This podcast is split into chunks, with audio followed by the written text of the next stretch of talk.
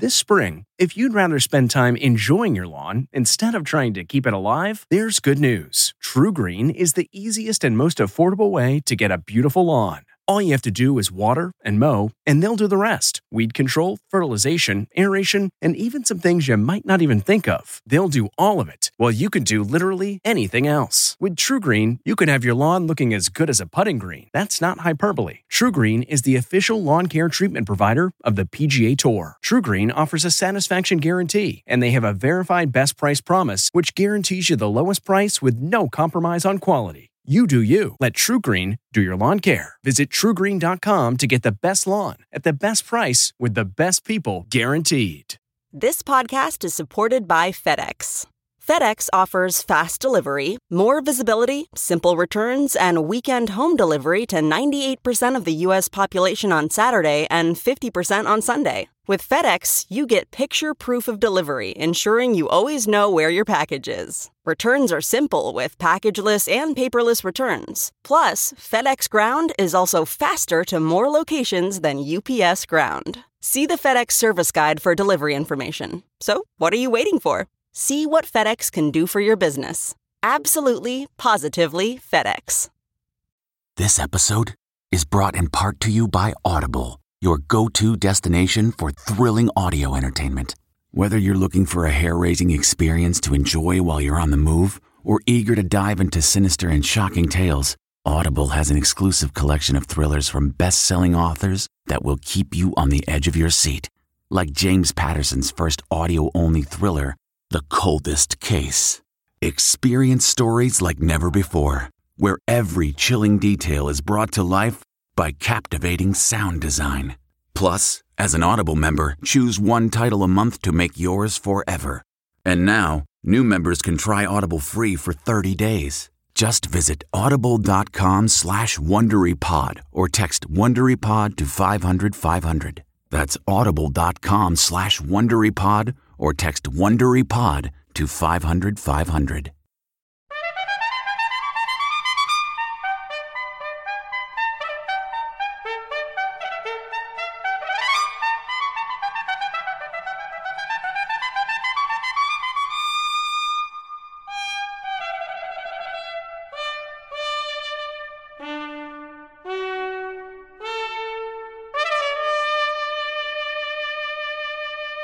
Good morning. I'm Jane Pauley, and this is Sunday Morning. Russian forces continue their deadly assault in Ukraine this weekend. Of course, Vietnam was our very first television war. This is what the war in Vietnam is all about. Cameras brought the horror of war into America's living rooms as never before, helping to fuel a growing anti war movement.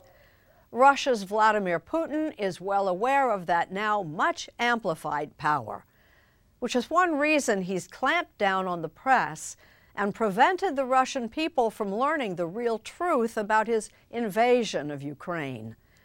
Lee Cowan this morning takes us to the front lines of this all important battle over information. If there's one thing Vladimir Putin fears, it's dissent. The less people know, the better. They actually don't have access to information that would make them doubt what they hear from the government. Expressing any doubt, in fact, has been made a crime. All Russian opposition has been destroyed. And yet, in the face of all those restrictions, everyday Russians are still finding ways to let their outrage be known. Their story coming up on Sunday morning. A fresh prince and a morning television king walk into an interview. And as you'll see, anything can happen. At the age of one, I had just begun on my journey to the TOP. And at the age of two, everybody knew I was a hellified huh, MC. But for Will Smith, reaching the TOP wasn't easy. And I look back on those pain and those difficult moments, and if, if I could change it, would I? And, you know, the answer is probably no. A very different side of Will Smith ahead on Sunday morning. We only shot out front. The Rolling Stones' Keith Richards is a music legend with some legendary exploits to prove it. Still, Anthony Mason found Richards in a surprisingly reflective state of mind. Less than a year after the Rolling Stones lost drummer Charlie Watts, Keith Richards says he and Mick Jagger are writing again. What happens when you guys get in a room? A lot of music. Yeah. Yeah. And this past week, Richards had a rare reunion with his solo band. To be able to put us all back together, let alone all be here, is like amazing. Keith Richards, later on Sunday morning. You look forward to it? Luke Burbank shares a few laughs with Amy Poehler, plus a story from Steve Hartman and more on this Sunday morning, March 13th, 2022. Russian state media calls the war in Ukraine a special military operation. Words like war and invasion are forbidden by law. Lee Cowan will tell us more about this information blackout, while David Pogue looks at why Russians are taking to the streets in protest all the same. We begin with Lee Cowan. Just days after Russia began its unprovoked attack on cities all across Ukraine, 22 year old Julia Timoshenko called her relative in Moscow.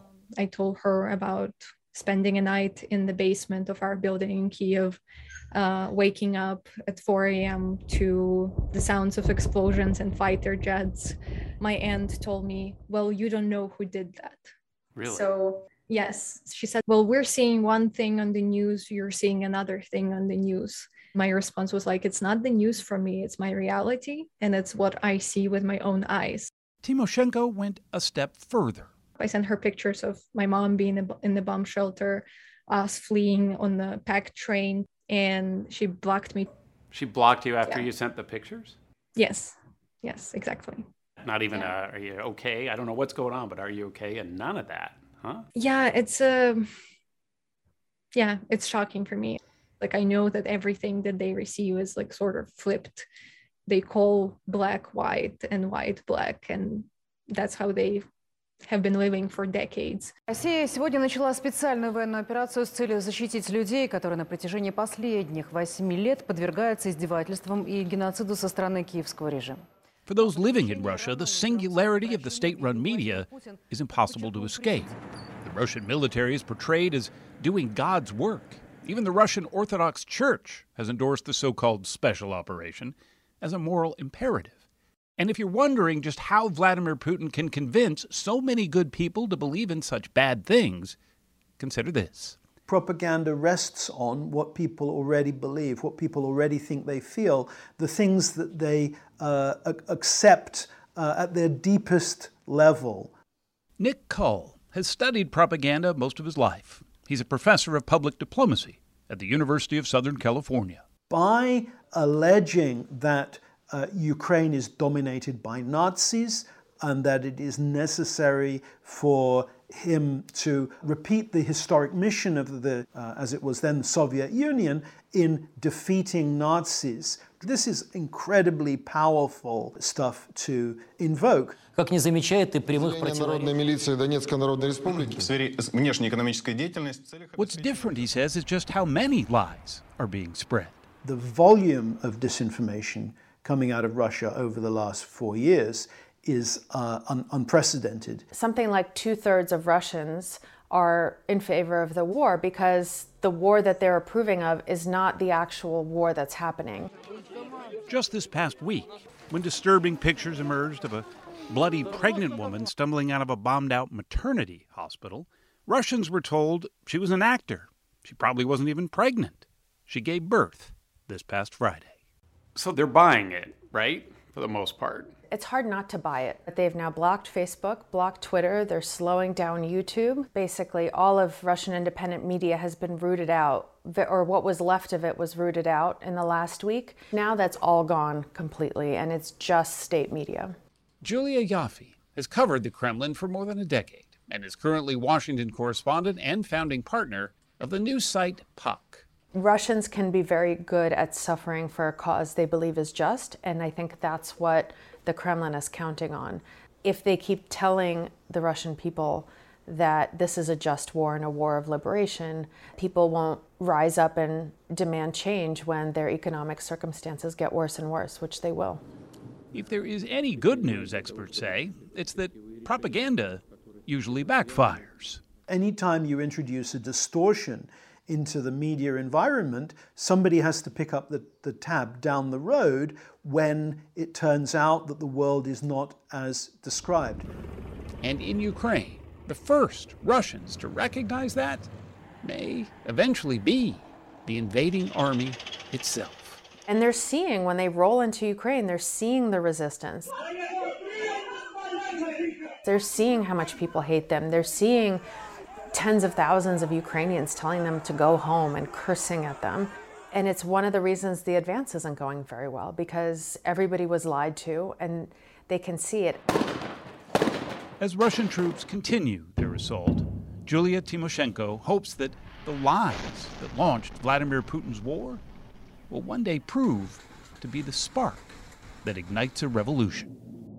What's the one thing you'd want the average person in Russia to know about what's going on?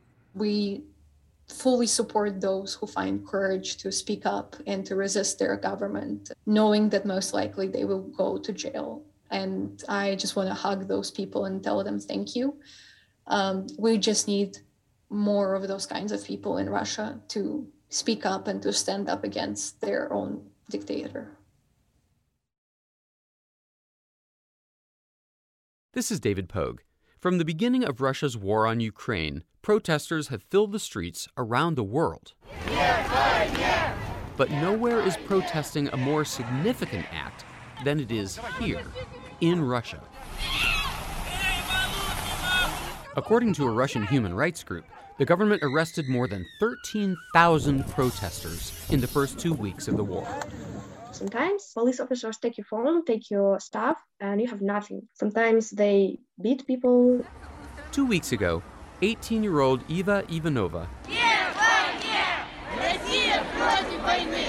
was among 1,500 protesters in St. Petersburg. That's Eva in the yellow jacket. Eva says that she was held at a police station for 28 hours and ordered to sign a statement of guilt. And I said, I'm not signing it because I don't think I'm guilty. They got just crazy and they tried to scare me with, yeah, 20 years of jail. But that wasn't the worst part. You know, they can change your mind. Uh, they say something and you start to doubt maybe they are right. And I saw how people get broken. It's, it's very risky to take to the street. If you participate in the protest for the first time, you can be sent to prison up to uh, 15 days. The second time, 30 days. And third time, it will be a criminal case. So it's five years of prison.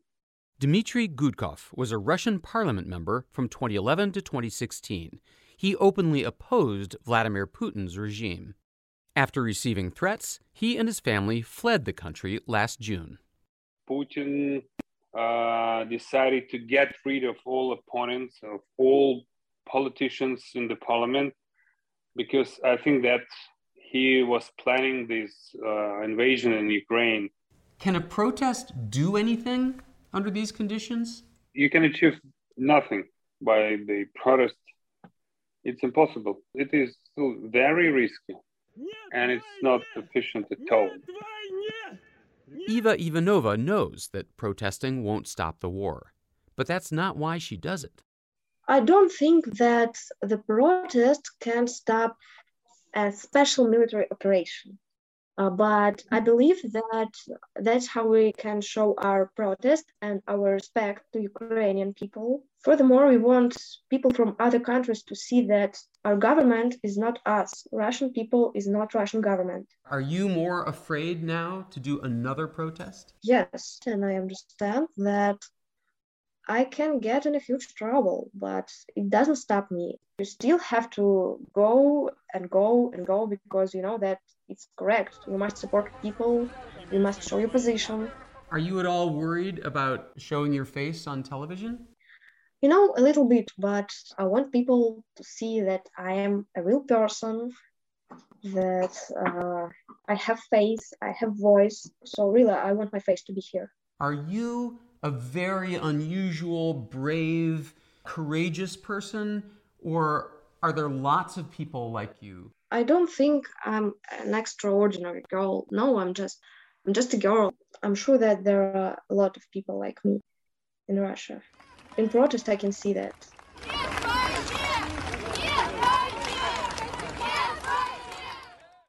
Time for a pep talk. Compliments of Steve Hartman.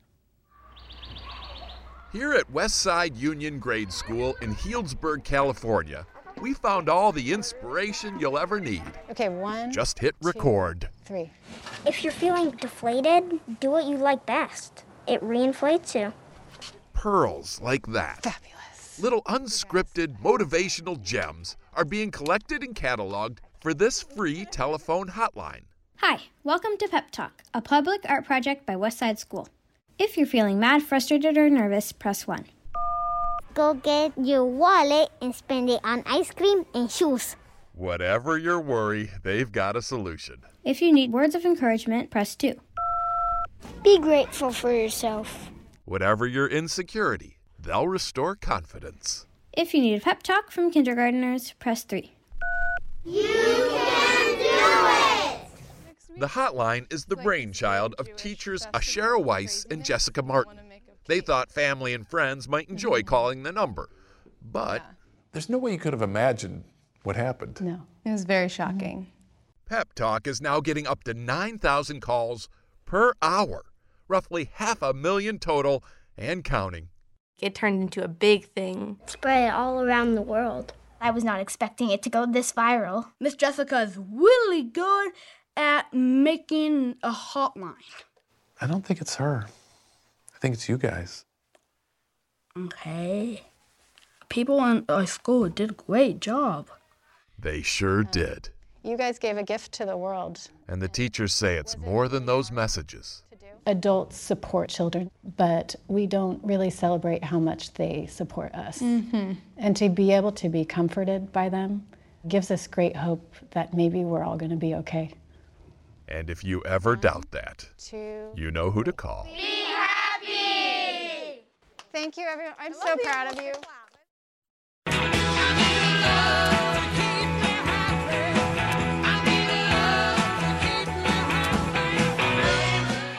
It's Sunday morning on CBS News Radio. And here again is Jane Pauley.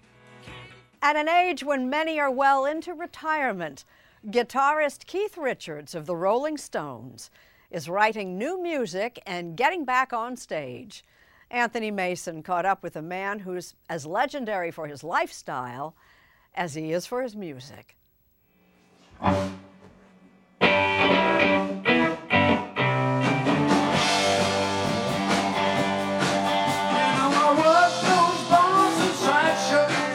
In a rehearsal room this past week, Keith Richards had a rare reunion with his solo band. There ain't a jack in the house. The X-Pensive Winos. Waddy Wachtel on guitar, Ivan Neville on keys, and Steve Jordan on drums. To be able to put us all back together, let alone all be here, is like Yeah, amazing. right. You know, We made it. First off, first off, we got here. You know, Yeah, we're, yeah. we're still here. Yeah. Keith and the Winos reunited to perform at Love Rocks NYC, a benefit concert at New York's Beacon Theater Thursday night. It's been 30 years since they last toured, in support of Keith's solo album, Main Offender. And a lot's changed.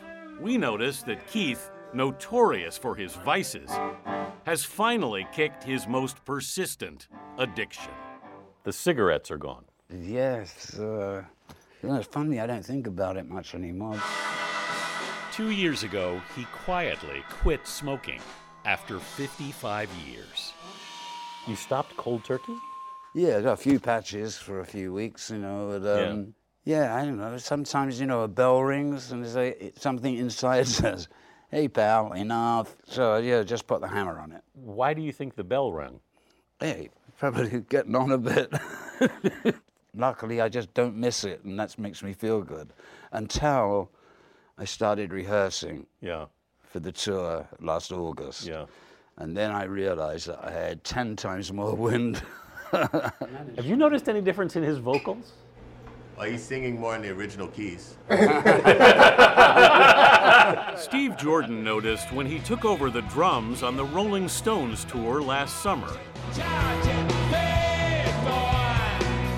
After Charlie Watts fell ill. Watts, who'd never missed a Stones gig, died just two weeks later. He was 80.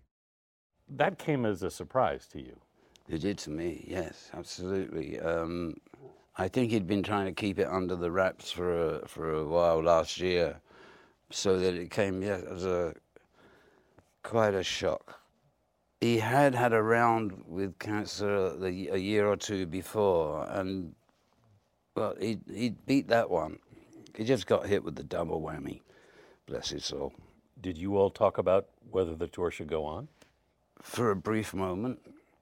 I think Charlie wanted us to go on the road. He wanted the tour to happen. That's my feeling the last time I spoke to him. Was it weird to look back and not see Charlie there? Yeah, that is that is uh, strange. Yes, to turn suddenly and you know after all these years, you just expect that face. Ladies and gentlemen, the Rolling Stones! With Jordan on drums, the Stones persevered. They've toured steadily for 60 years now, except for a seven year stretch in the 80s when Mick Jagger launched a solo career. Mick wanted to do separate things, and I didn't. so you went reluctantly? Yeah, to start with, yeah, yeah. Did you know who you were outside of the band? No, maybe that's why one of the attractions of doing the, the winos was to find out if there was anything else. And uh, anyway, just to look over the fence. Richards has released three albums with the Winos, who quickly developed their own sound. Playing with the winos was always sheer joy because it didn't matter. We were on the lam kind of thing. Yeah, you know, yeah. let's see how long we can get away with this. The new 30th anniversary box set of Main Offender includes some of Keith's songwriting notes. This is a facsimile of one of the envelopes apparently you wrote some stuff on. Oh, Can you interpret that for me? oh my God. Is that how you write songs? Yeah, basically back of envelopes and just phrases that strike. Richards, now 78, says he's been writing again with the Stones. It'll be interesting to find out the dynamics now that Steve's in the band is sort of metamorphosing into mm-hmm. something else. Still, yeah, I was working with Mick last week and Steve, and we came up with some eight or nine new pieces of material, which is overwhelming by our standards. Funny how that happens. Why does that happen? Yeah, exactly. Yeah. Other times, like a desert. Do you know why it happens? You can't make it happen. No, that's it's the muse thing, you know. Mm-hmm. I could find her address. The Stones are planning to be back on tour this summer You look forward to it? oh yeah, yeah. To celebrate 60 years of making music. There are a lot of artists who are selling their catalogs right now. When you see that going on, what do you think? Mick and I have not spoken about it on a serious level. I don't know if we're ready to sell our catalogue. We might drag it out a bit. Yeah, put some put some more, put some more stuff in it. You only think about selling your catalogue when you. That's a sign of getting old. Have you ever asked yourself, how much longer can I do this? Oh, if I did that, I wouldn't be come up with an answer, and then I'd be always thinking about it. You know, I mean, tomorrow, no, July the fifth, two thousand and twenty-five. No, you know, you can't know. I'll find out the hard way.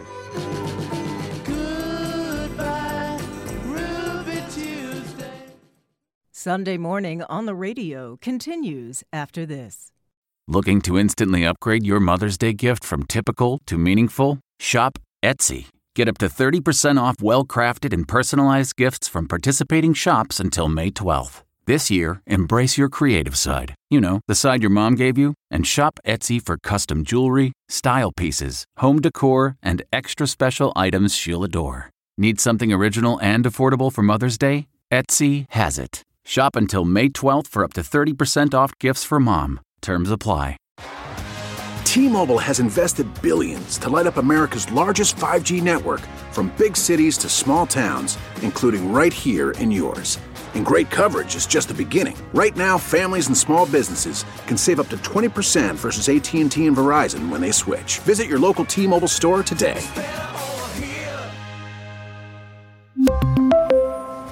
Plan savings with three lines of T Mobile Essentials versus comparable available plans. Plan features and taxes and fees may vary. You're listening to Sunday Morning on the radio.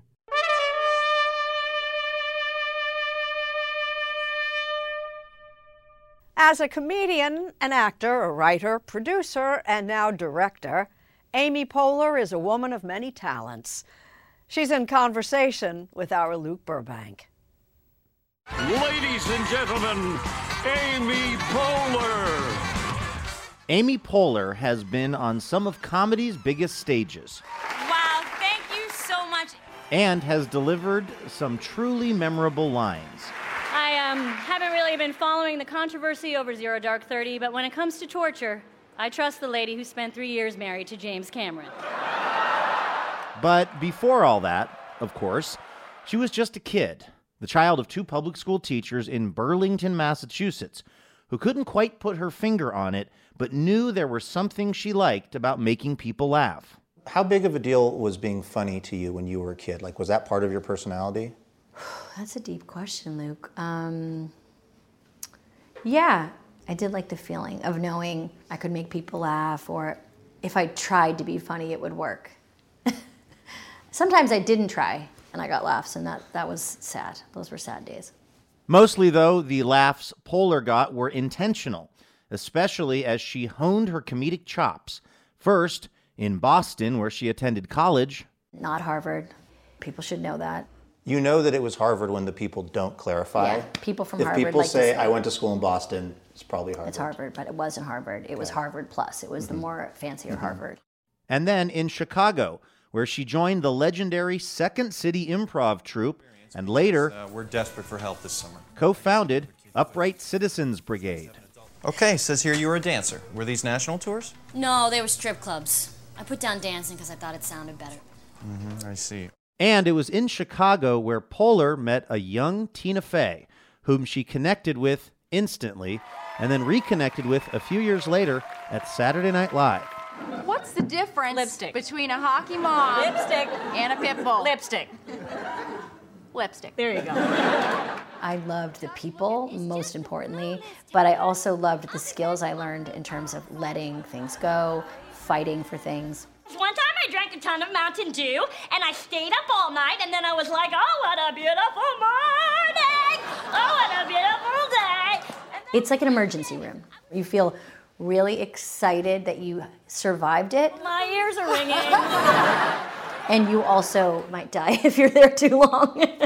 this is my last show, and it is Not wanting to die, Poehler left SNL after eight seasons to play the role that may very well end up defining her career Leslie Knope. As a private citizen, I have personally patronized each and every one of your establishments. Mm, I've never seen you buy a salad at Sue's Salad. It's because I don't hate myself, Tanya. I'm sorry. I know I should be chasing your vote, but I stand behind my decision to avoid salad and other disgusting things. Knope could have been just another two dimensional sitcom character, Oh, ice cream sandwich taste test. but Poehler and the show's writers managed to do something pretty remarkable with Leslie Knope. They created an entire approach to life. This is a whole thing Yeah. that a lot of people, particularly women, see as a way of viewing their world and their existence. Yeah, I think what she represented was this person in a job that felt like it had a low ceiling, but she had a lot of big hopes and dreams, and she was trying to figure out how to work the system or have the system work for her without losing her sense of joy, spirit, without it crushing her. While Hollywood can have a crushing effect on many people, particularly women, Poehler has found a way to thrive and grow into an influential producer in her own right. You ever watch like nature documentaries and magpies grab shiny things to build a nest? That's what I've done here. Inside her production office, she showed us some of the mementos she's accumulated over the years. This was the Pawnee seal that was on set and behind Leslie's desk, and I stole it, and now I put it behind my desk. And this is your real desk where you actually produce things for your production company, Paper Kite. Yeah. Along with producing a variety of projects, Poehler also directs, including, most recently, Lucy and Desi, a documentary about the famous couple. And the only reason I Love Lucy exists is because they wanted to be together so they could have a family and make the marriage work. So they made this show, and now the rest of the universe has it, and they never got what they wanted. Lucy strongly believed that she shouldn't be labeled a genius because she works really hard and worked really hard at her craft. I think that not enough women are called geniuses. Um, I think that that word is thrown around a lot, but it's often not given to women as much. So I like to call Lucy a genius, even though I know she would hate it. Do you feel like there are some parallels between your career and her career? I feel very connected to what I believe she was feeling or going through. How do I balance work and family? How do I take advantage of my currency and my opportunity? How do I amplify voices? How do I take up space in the room? All that kind of stuff that Lucy had to deal with 50 years before I did, or women like me.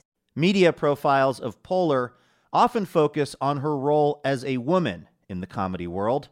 And as our interview drew to a close, there was just one more question Um, I had to get answered. But they asked me to not ask about this, but I can't let this go. So you're okay, but just pausing. I'm so going they rogue asked you not to ask. Yes, and I'm going That's to anyway. interesting. This is telling me more about you, Luke. Can are men funny? Yeah, they're getting there. And I'm proud of them. That's what I want to say to all the men right now. I'm really, really proud of you. Good job, buddy. It's Sunday morning on the radio. It happened last week. The discovery of a long lost treasure of the deep. Nearly two miles below the surface of the icy Weddell Sea, archaeologists unearthed the wreck of Endurance, the vessel from Ernest Shackleton's fabled expedition more than a century ago. In 1914, Shackleton and his crew set sail for Antarctica. But their ship soon encountered ice drifts, which eventually encircled and crushed it. Endurance sank, and the men floated on sheets of ice for five months before reaching a remote island. From there, Shackleton and five men set out for help. They sailed 800 miles in a lifeboat to the nearest known whaling station, and then sailed back to rescue the remaining men. Of the 28 man crew of Endurance, not one perished. And as the ship reappeared on the seabed some 107 years later, its name was still emblazoned on its stern, a monument to a remarkable band of explorers whose epic tale of survival endures to this day. You are a former agent of a top secret organization that monitors extraterrestrials on Earth. We're the men in black. We have a situation and we need your help. From undercover agent to fighter pilot to fresh prince, Will Smith has played his charming self in countless roles over the past 30 years. Now he's up for an Oscar for his work in the film King Richard. Gayle King has our Sunday profile. Just so you know, I'm not a tennis player. No, but Will Smith is a pretty good instructor. There you go. Okay, okay. Serving up tips. No more, no more flexing your knees. Okay. All right, it's all fun and games till someone loses an eye. And quips. Are you distracted by my beauty? Yeah, yeah. I'm. You, you know, it, it's like the sunshine. I'm just like you, just bringing the sunshine to the court. Beautiful, beautiful. Smith picked up a racket for his latest film, King Richard. In the Oscar nominated performance, The most powerful, the most dangerous creature on this whole earth. he plays the father of Venus and Serena Williams. It's a woman who know how to think. Ain't nothing she can't do. Y'all know how to think? Yes, Daddy. determined to turn his daughters into champions on and off the court. For many people, it didn't seem that Richard Williams knew what he was doing. He wasn't doing what people thought he was doing. he didn't give a damn about tennis. No, he didn't. He was he was trying to build his family, right? He was using tennis to cultivate his family, to culti- to cultivate values. You're not gonna just be representing you, you're gonna be representing every little black girl on earth. At 53, Will Smith knows a lot about value. He is a global superstar, selling millions of albums, billions at the box office, conquering the big screen, I make this look good. Small screen, and now is a best selling author. Make no mistake, this memoir is not sugar coated. My suffering helped me to become who I am. It's a candid confessional of a boy from West Philadelphia. You said that about yourself. I was a weird kid with big ears. Yes. What do you think made you a weird kid? I kind of lived in my imagination. I couldn't help but see things and why they were funny. But there was nothing funny about his life at home. Smith had a very complicated relationship with his father, a veteran who ruled over the family with discipline, fear, and fist. At nine, Smith saw his father beat his mother. And I didn't do anything. But as a little boy, well, what are you supposed to do? You know, the, the, the child mind doesn't work like that. I expected to be a superhero. At one point, when his parents separated, Smith says he thought about taking his own life. And it was the only time in my life that I consider uh, suicide. And it just was, it was my fault. Now, you know, I don't know how kids do that in their mind, but you know, it was, it was somehow my fault that my family was falling apart. As a child, Smith coped by being a class clown. His nickname started with a teacher. Miss Brown? Miss Brown gave me uh, The she, name? Was, she was calling me Prince Charming. Uh-huh. Uh, Prince Charming. So that was the Prince, and then I added the the the fresh. And it stayed. It stuck with It you. stuck hard. So did his love of hip hop. You said you did your first rap at 12. Do you kind of remember what it was? At the age of one, I had just begun on my journey to the TOP, and at the age of two, everybody knew I was a hellified huh MC. I actually wrote the huh. I wrote On the way to the TOP. to the TOP. Parents all the same, no matter time, no place. He would reach the top and then some. So to you other kids all across the land, there's no need to argue. Parents just don't understand. First in rap, Now this is a story all about how. then as the Fresh Prince of Bel Air. That girl was so dumb, it took an hour to cook minute rice. New to acting, Smith would memorize the lines of the entire cast, something he now laughs about today. She was so ugly that Freddy Krueger used to have nightmares about her. But do you look at that and go, oh, rookie mistake? I was like, that dude's an awful actor. He's not going to amount to anything in this business. But he did.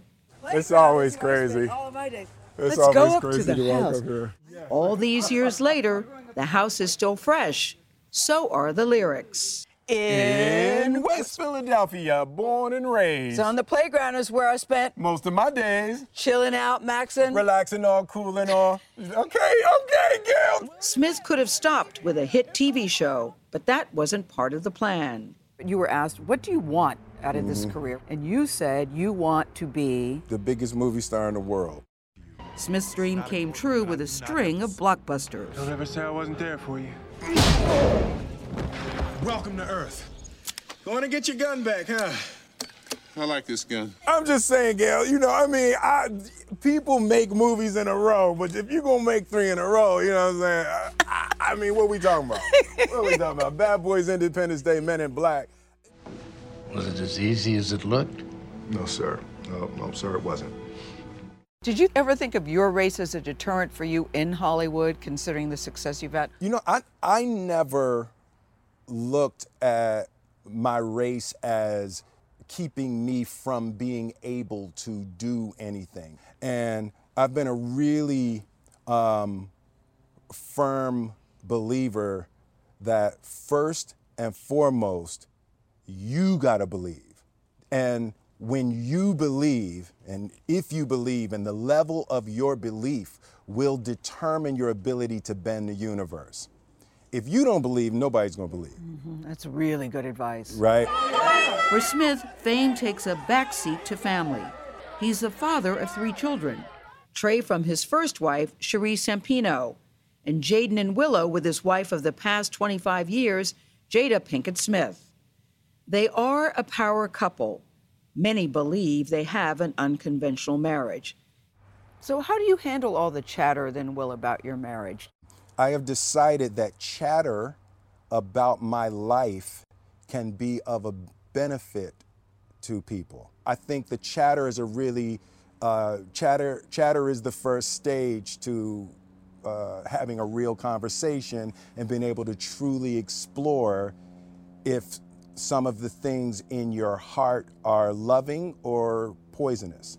You both have talked very candidly. It's a very famous story, infidelity in the marriage, and how you navigated that that time. Never, there's never been infidelity in our marriage. Never been infidelity in the marriage. Never.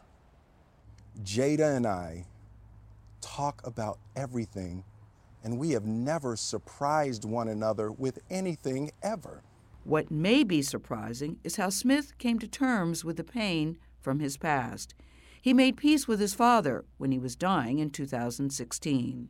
In those last moments with my father, when I was able to forgive my father, I had a shocking realization that I was able to forgive myself. My father dying started a new phase of my life.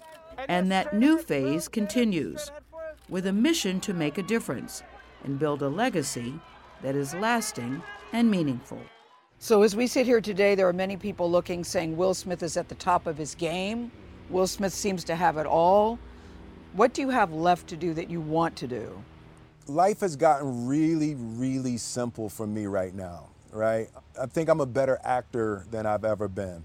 And I think I'm going to, you know, these next 10 years of, of my career, I think will be the top of my acting uh, performances.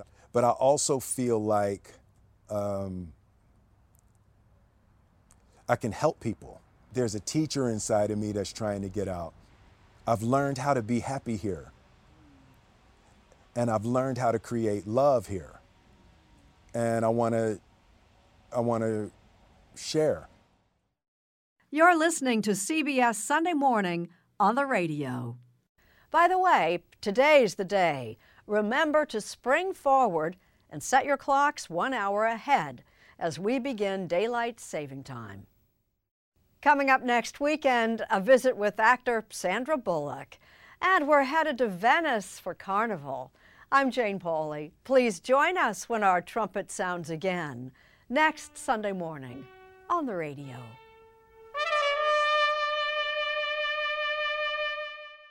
If you like CBS Sunday Morning with Jane Pauley, you can listen early and ad-free right now by joining Wondery Plus in the Wondery app or on Apple Podcasts. Prime members can listen ad-free on Amazon Music. Before you go, tell us about yourself by filling out a short survey at wondery.com/survey.